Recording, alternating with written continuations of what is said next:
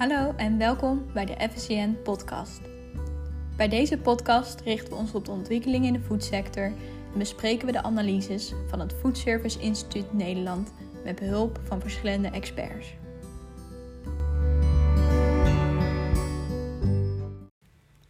Vandaag bij de FCN podcast spreken we met Wouter Staal, CEO en oprichter van de Yogurt Barn, en met Jan-Willem Gievink, directeur-oprichter van het FSCN. Uh, welkom Wouter Staal, oprichter en CEO van de Yogurt Barn. Laten we beginnen met de huidige situatie. Hoe gaat het nu bij de Yogurt Barn? Ja, het, uh, op zich gaat het goed, maar we zijn allemaal dicht. Uh, we hebben natuurlijk 15 maart, toen het wel heel erg penibel werd, hebben we besloten om onze barns dicht te doen voor de hele meute uit. we staan voor Yogurt Barn Family als een van onze kernwaarden en we voelden gewoon door de toch nog best wel grote drukte van gasten dat er een, een, druk ontstond. Dus uh, moeten we dan niet juist onze medewerkers en gasten in bescherming nemen? En uh, ja, toen hebben we besloten, na goed overleg, van joh, we gooien ze dicht. diezelfde avond kwam het vanuit, vanuit Rutte natuurlijk dat de hele horeca dicht moest. En ja, sindsdien zijn we dicht. Ehm, zijn we allerlei andere dingen aan het doen om ons voor te bereiden, te optimaliseren. En hebben we afgelopen weekend voor het eerst weer wat barns open gedaan. En hoe loopt dat, die barns die jullie nu uh, open hebben gedaan? Ja, we, hebben, we zijn met vier locaties zijn we geopend vorige week vrijdag. Uh, deze week zijn dat er zes. En dat zijn op beperkte openingstijden. Uh, dus echt voor de piek. En je merkt dat er wel wat passanten zijn. En vanuit social media, onze fans weten ons te vinden. En dat, dat groeit elke dag. Maar dat is nu 10, 15 procent van de omzet die je normaal op zo'n dag draait. Uh, dus dat is echt uh, minimaal. Um, ja, dus als dat een voorbode is voor straks een anderhalve meter economie, waarbij je dan nog uh, een aantal gasten in je bank kwijt kunt, uh, ja, dan uh, vraag ik me af hoe we dat gaan doen. Maar het is nu vooral met als doel om te leren. Kun je erop voorbereiden, Wouter, dat je zegt van jullie hebben een verhouding niet zo grote zaken? Hè? Nee. Dat, tenminste, degene die ik ken, dat betekent ook dat je die anderhalve meter in de praktijk met in, aparte ingangen, uitgangen, is dat te doen? Sommigen wel. Um, sommigen hebben een ingang uh, en een, uh, een, tweede ingang, zeg maar, die je daarvoor kunt gebruiken. Uh, maar heel veel ook niet. dus dan heb je één deur als in- en uitgang. en dan heb je misschien nog wel een nooduitgang door de keuken heen. Maar ja, moet je dat gaan doen, want dan kom je in een bewijs van in een achteruitgangetje uit. Um, en de vraag is ook, ga je toiletten beschikbaar stellen of niet? en stel, onze gemiddelde full service locatie, we hebben er negen van in de binnensteden. Uh, die is zo'n 120 vierkante meter, all in. Uh, nou, laten we daar zo'n 100 van kunnen gebruiken voor gasten. Uh, met de anderhalve meter economie kun je dan zo'n 8, 7, 8 mensen kwijt. Zodat je daar normaal 50 man neer kan zetten. Ja. en dan heb je het nog niet eens over bedienend personeel. Nee, dan maar... moet je het hebben over uh, dat je een, een, bedieningstafel hebt, zeg maar. Maar is het dan, dat is natuurlijk de dringende vraag, van, is het dan überhaupt wel te doen als die anderhalve meter economie bij wijze van spreken nog een half jaar zou blijven? Wat betekent dat dan? Uh, dat je op andere manieren omzet moet gaan genereren. Uh, dus dat afhaal nog veel belangrijker wordt. Uh, en dat je afhaal ook gaat clusteren, bijvoorbeeld voor bedrijven. Dat je een soort van cateringtak eraan gaan, gaat vasthouden. Uh, daarnaast moet je gaan kijken, uh, wij zijn denk ik nog wel enigszins in het voordeel, omdat we ook uh, fast service locaties hebben. En juist ook in deze periode tussen de maartvakantie en de oktobervakantie heel veel afhaal al hebben. Ja. Uh, het is makkelijk om even een yoghurtje en een koffietje af te halen. Uh, daar, daar, is men op ingericht. Daar zijn wij op ingericht. Ja. De bondwaarde is wel een stuk lager. Uh, maar ja, dan, dan moet je massa gaan draaien. En massa op anderhalve meter wordt ook weer een uitdaging. Um, maar ja, je kan je erop voorbereiden. Alleen om, uh, om op een normaal omzetpeil te komen binnen anderhalf meter uh, afstand, dat, dat is onmogelijk. Ja, en bij, uh, en bij fast service, of wat je net noemt, dat, dat voorbeeld van afhalen, heb je ook crowded audience nodig. Je dan je hebt drukke winkelstraten nodig. Ja. En dat is natuurlijk ook nog wel een uitdaging hoe dat straks gaat uitwerken in en na de zomer. Dat de winkelstraten met die anderhalve meter en de binnensteden, hoe die zich gaan ontwikkelen. hoe, hoe kijk je daarnaar? Nou, ik denk dat die binnensteden op zich nog wel uh, vrij snel uh, weer wat voller gaan komen. Uh, maar we hebben vier fast service locaties op Utrecht en Amsterdam CS, Schiphol en de Voethallen Amsterdam. in theorie kan daar een anderhalve meter economie vrij makkelijk, omdat dat eigenlijk puur to go is. Ja. Alleen dat zijn ook de locaties die het, uh, het langzaamst op gang komen, uh, komen Ja. qua traffic. Ja. Uh, dus dat is wel een uitdaging. ja. En wat voor strategie zie jij voor jezelf voor de komende jaren? Wat, wat, wat, uh, hoe ga je daarop inzetten? Uh, nou, met alle stakeholders in gesprek van hoe kunnen wij dit het, het best met elkaar doorkomen. Want we zijn allemaal gebaat bij een lange termijn partnership. Uh, zoals we die eigenlijk voor corona hadden, willen we die ook na corona doorzetten. Ja. niemand is erbij gebaat om de een of de ander te jennen. Dus we zijn continu in gesprek met alles en iedereen om, om daar oplossingen voor te vinden. en nou, de meeste mensen zijn er heel erg bereid voor. Maar we wachten toch ook nog wel met een schuin oog naar wat de overheid daarin gaat doen. Ja. Uh, omdat er natuurlijk heel veel verschillende verhalen zijn eh, bij elke partner. De ene is heel groot en corporate, en de andere is wat kleiner en meer afhankelijk. Ja, en wat hoop je? Wat verwacht je en wat hoop je? Wat de overheid gaat doen? En wat kan ze nou, doen? Nou, wat ik nu zie uh, is heel duidelijk dat mijn crediteurenpositie uh, dusdanig oploopt. Uh, en dat zijn normale crediteuren en dat, dat is een normale crediteurenpositie. Wanneer we weer omzet gaan draaien, kunnen we die inlopen. En zullen we hier en daar wat moeten spreiden, maar dat, dat is geen probleem. Daar heb ik geen zorgen over. Het zijn voornamelijk de huur en de belastingen die dusdanig oplopen. Ja. die kun je niet inlopen. of je moet het over vijf, zes, zeven jaar gaan spreiden. Uh, want, maar de marges zijn normaliter al te dun om, uh, uh, om die dan er bovenop te hebben. dus ik, ik ben langzaamaan een beetje aan het kijken en aan het bespreken van, joh, is een percentage omzetgerelateerde huur, zeg maar, zonder minimumgrens, is dat geen optie voor de toekomst. Want daarmee heb je een hele verre economische waarde van je, van je vastgoed. Um, en help je elkaar. Maar ja, ik weet niet of dat. Uh, ja, maar daarmee zet je, dat is wel een punt wat ik ook wel met jou wil bespreken. Daarmee zet je eigenlijk een nieuwe trend. Hè? Dat is wat je, daarmee ben je eigenlijk een voorbeeld voor vele, vele van jouw collega's. Moeten wij niet naar andere soorten huurkosten toe die afhankelijk zijn van, van de omzet, dus van het aantal passanten? Ja. En daar ben je dus een groot voorstander van. Ik ben daar een heel groot voorstander van, omdat dat uh, heel fair is. En uh, de grotere verhuurders doen dit al. Um, denk aan de NS en de Schiphol. Alleen dan zit je altijd met een minimum uh, jaarlijkse garantie. Uh, alleen ja, die moet als eerste vallen. want die is altijd te hoog voor zeker een post-coronatijd. Ja. en dus we zullen, denk ik, met elkaar moeten kijken met volledige transparantie. Uh, in alles wat we doen, juist nu en ook daarna, om te laten zien: kijk, is dit wat we aan omzet draaien en welke kosten we hebben. Ja. Uh, en een percentage van die omzet gaat naar de huur, want dat is wat we kunnen doen. Ja. En uh, ik wil met jou nog even hebben over die kansen die natuurlijk dit nieuwe tijdperk ook met zich meebrengt. Ik denk dat jij of met je collega's er ook al over nagedacht hebt. Dat als de nieuwe werkelijkheid gewoon doorgaat, hè, dat het nooit weer terugkomt op het oude. Want dat is iets wat je steeds meer hoort, hè, ook van Harvard en dergelijke. Wat betekent dat dan? Betekent dus dat zie je nieuwe kansen?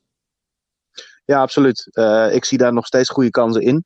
Uh, ik denk dat mensen uh, uiteindelijk minder op kantoor gaan werken, maar dat er het commuten nog steeds gewoon plaats blijft vinden. zowel met trein, OV als met vliegtuigen, zij het in een andere vorm en in misschien wat minder. maar op die high traffic locaties waar we het over hebben, daar zie ik zeker nog een toekomst in het full service, dus echt bedienende traditionele horeca. Uh, denk ook aan de bruine kroeg. Ja, dat wordt echt wel een uitdaging. Ja. Uh, maar ik, ik ben heel blij dat wij een, een product hebben, of producten hebben die uh, en gezond, duurzaam en ook vooral op, op fast service zitten.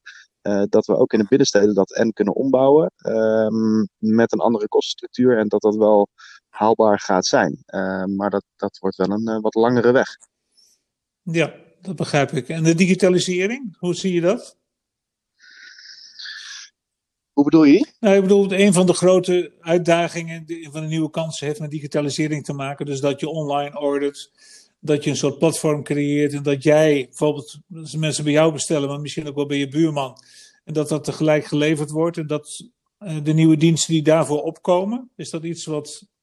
Ja, ja, ik zie daar wel mogelijkheden in. Uh, denk ook aan uh, uh, een platform als Foodsie. dus je bestelt van tevoren, je betaalt van tevoren en op het tijdstip dat jij het wilt staat het klaar, kun je het afhalen. Heb je Ja. eigenlijk geen interactie meer. ik zie daar zeker mogelijkheden in. En we zijn, ook aan het kijken van, moeten we niet met een bepaalde foodwall aan de slag, zodat je meer mensen sneller kan, kan helpen. Ja. de grote vraag is, wat verwacht men van service? Wat verwacht men van interactie, waar we juist heel erg mee bezig zijn? Ja. maar tegelijkertijd ga je ook kijken naar andere verdienmodellen van, hey yoghurt, kunnen we daar iets mee? kunnen we in andere kanalen ons product en onze merknaam kwijt? Ja, dus Daar, daar ben je over aan nadenken. Ja, dat begrijp ik. Kan de klare yoghurtjes ergens bijvoorbeeld in een Jumbo of in Albert Heijn? Ja, bijvoorbeeld. Ja. Nooit halen. Met andere woorden, uh, wij uh, hebben het initiatief genomen met Yogabarn om klimaatpositief te gaan opereren. Wat betekent dat je, één, je weet wat je uitstoot is. Uh, je, je, gaat met je ketenpartners ga je reductieprogramma's aan, zodat je zo min mogelijk gaat uitstoten. En drie, uh, dat je tegelijkertijd gaat compenseren. En dat gaat via CO2-certificaten en bomenplanten. Uh, maar dan niet tot nul, maar dat je 10% extra gaat compenseren. Zodat, nou, stel jullie gaan naar yoghurtbarn en jullie nemen een bakje yoghurt en een koffie met z'n tweeën, dan heb je zo'n 10 kilo CO2-uitstoot. En dat is niet alleen CO2, maar alle broeikasgassen bij elkaar dan zorgen wij ervoor dat dat volgend jaar 9 en daarna 8, et cetera is. Maar tegelijkertijd, elke keer als je bij ons komt en die uitstoot zou hebben, uh, zorgen wij dat wij 11 kilogram CO2 compenseren en dus opnemen uit de atmosfeer. Ja. En dat je dus een positieve bijdrage hebt bij elke bezoek aan Yogabarn aan het klimaat. Ja, en je hebt op je website staan de details ervan, hè? Ja, klopt. Dus willen mensen daar meer van weten, dan kunnen ze nog wel even naar jullie website toe om de details te vernoemen. Maar waarom ben je dit begonnen? Nou, wij zijn hier eigenlijk in, uh, in januari zijn we hier achter gekomen. We zagen, ja, ik, ik ben uh, net als jullie waarschijnlijk een freak op LinkedIn. Ik ben af en toe aan het kijken van, joh, uh, hoe kan ik me laten inspireren? En ik zag een, een voorzichtig persbericht van Starbucks voorbij komen rondom Davos. waarbij alle marktleiders natuurlijk bij elkaar zijn om te praten over duurzaamheid. En die kondigde heel voorzichtig aan, wij willen volgend jaar mogelijk 50% CO2 reduceren in 2030.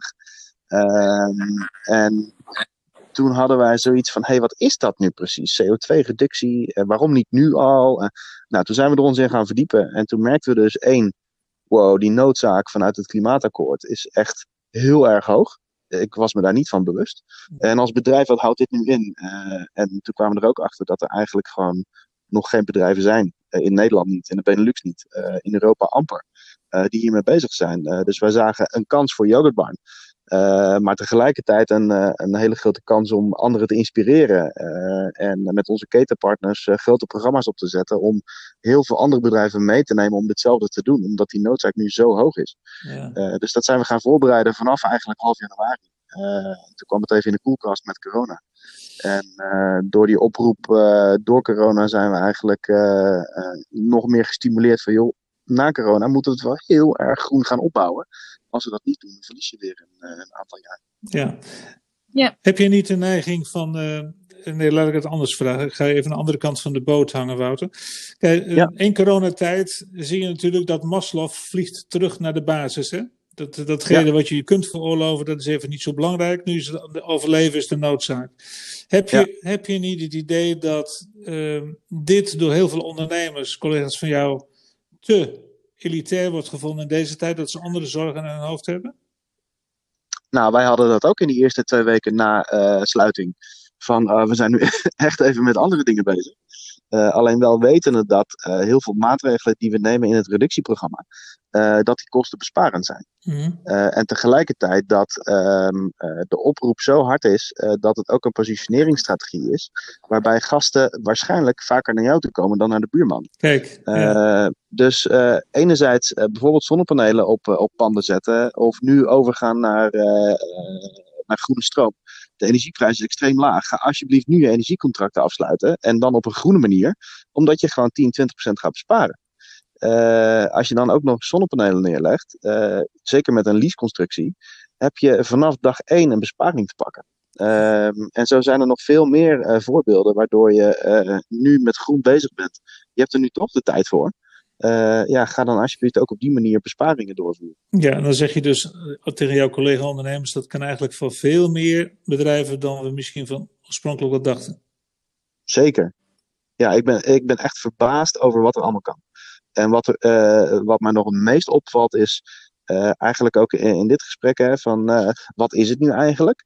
Uh, als je met je ketenpartners in gesprek gaat, kom je tot hele andere uh, gesprekken dan wat je normaal hebt met je accountmanager van een leverancier uh, of een partner X.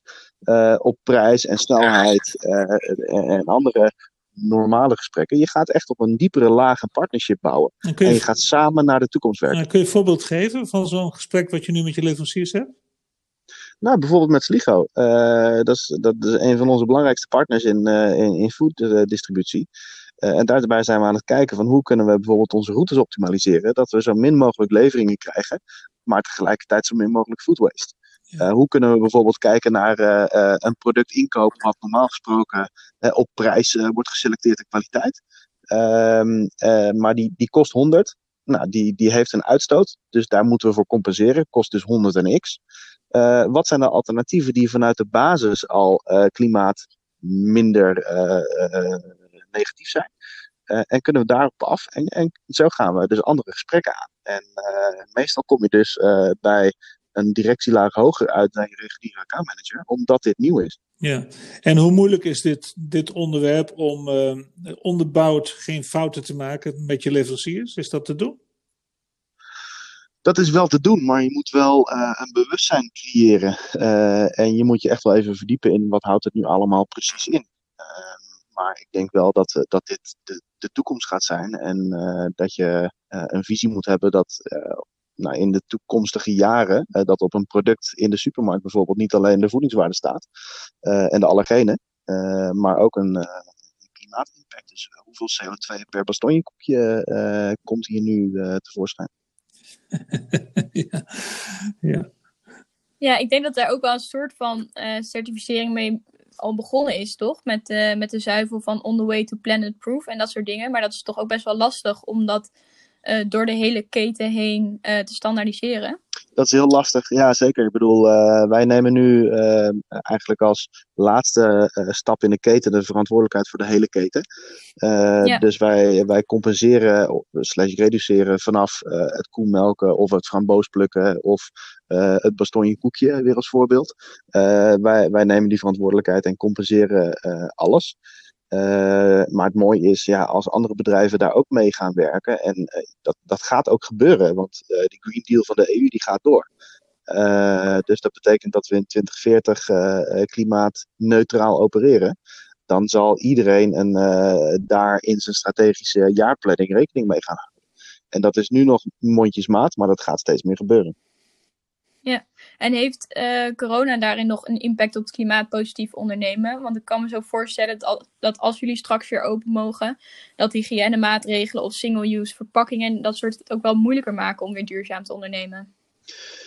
Uh, aan de ene kant is het uh, uh, van ja, je, je, moet eigenlijk op al je kosten gaan letten en zoveel mogelijk marge draaien om de schade in te halen. dus ja, zeker. Aan de andere kant, wat ik ook zei, van je hebt deze unieke positionering en iedereen die erover spreekt, ook fans, die zijn door het dolle heen omdat je een gezamenlijk doel nastreeft, wat heel goed doet. Dus iedereen is daar positief over. dus ik verwacht ook dat dat een omzetboost gaat geven. Uh, en tegelijkertijd, ja, je moet inderdaad meer naar single serve en naar, naar plastic verpakkingen. Nou, nu is een van onze maatregelen gelukkig geweest dat we van, van PET naar recycled PET zijn gegaan en daarmee 80% CO2 besparen per verpakking. dus um, ja, ik ben daar niet zo heel erg bang voor. Oké. Okay. dan nog een laatste vraag voor jou, Wouter. Mm -hmm. Hoe kijk jij naar de toekomst? De toekomst is onzeker. Uh, we kunnen plannen trekken voor een bedrijf of voor een sector, maar we zijn nog nooit zo afhankelijk geweest van de overheid en de consument. En vooral die wisselwerking daarin wat mag. En daar kun je zoveel op plannen wat je wil, maar je weet nog niet waar je aan toe bent en wanneer je weer enigszins rendabel je operatie kan draaien. dus wij zitten nu op, we moeten de continuïteit van ons bedrijf werkgelegenheid, maar ook de sector. Dat is nu het allerbelangrijkste. We denken dat we daar bestand tegen zijn, beter dan ooit, ook door deze klimaatpositieve strategie. Um, en we moeten transparant blijven met de hele keten en, en met elkaar blijven communiceren. maar er is veel onzekerheid en wat dat gaat brengen weten we niet. Maar daar moeten we zo goed mogelijk mee omgaan. Wat, wat verwacht je zelf? Hoe gaat, hoe gaat dit verder? Ik denk dat het nog een aantal maanden op een anderhalve meter, of misschien met een deurbeleid, met, met het meten van, of met een app van temperatuur of ziektebeleid. En dat je uiteindelijk weer naar een, een oudere normaal gaat. Maar met hygiëne wat belangrijker dan wat het eerst was. Um, en dat je daarna weer langzaamaan teruggaat naar, uh, naar een normaal niveau. Uh, als de immuniteit hoog genoeg is of een vaccin er is. Ja. Ik denk, maar hoe lang dat gaat duren is, is onbekend. En in die tussentijd hoop ik dat er technologieën komen die het vergemakkelijken om ja, mensen die gezond zijn ja. wel gewoon hun vrijheid te geven. En wat, wat betekent ja. dat dan voor de manier van ondernemen?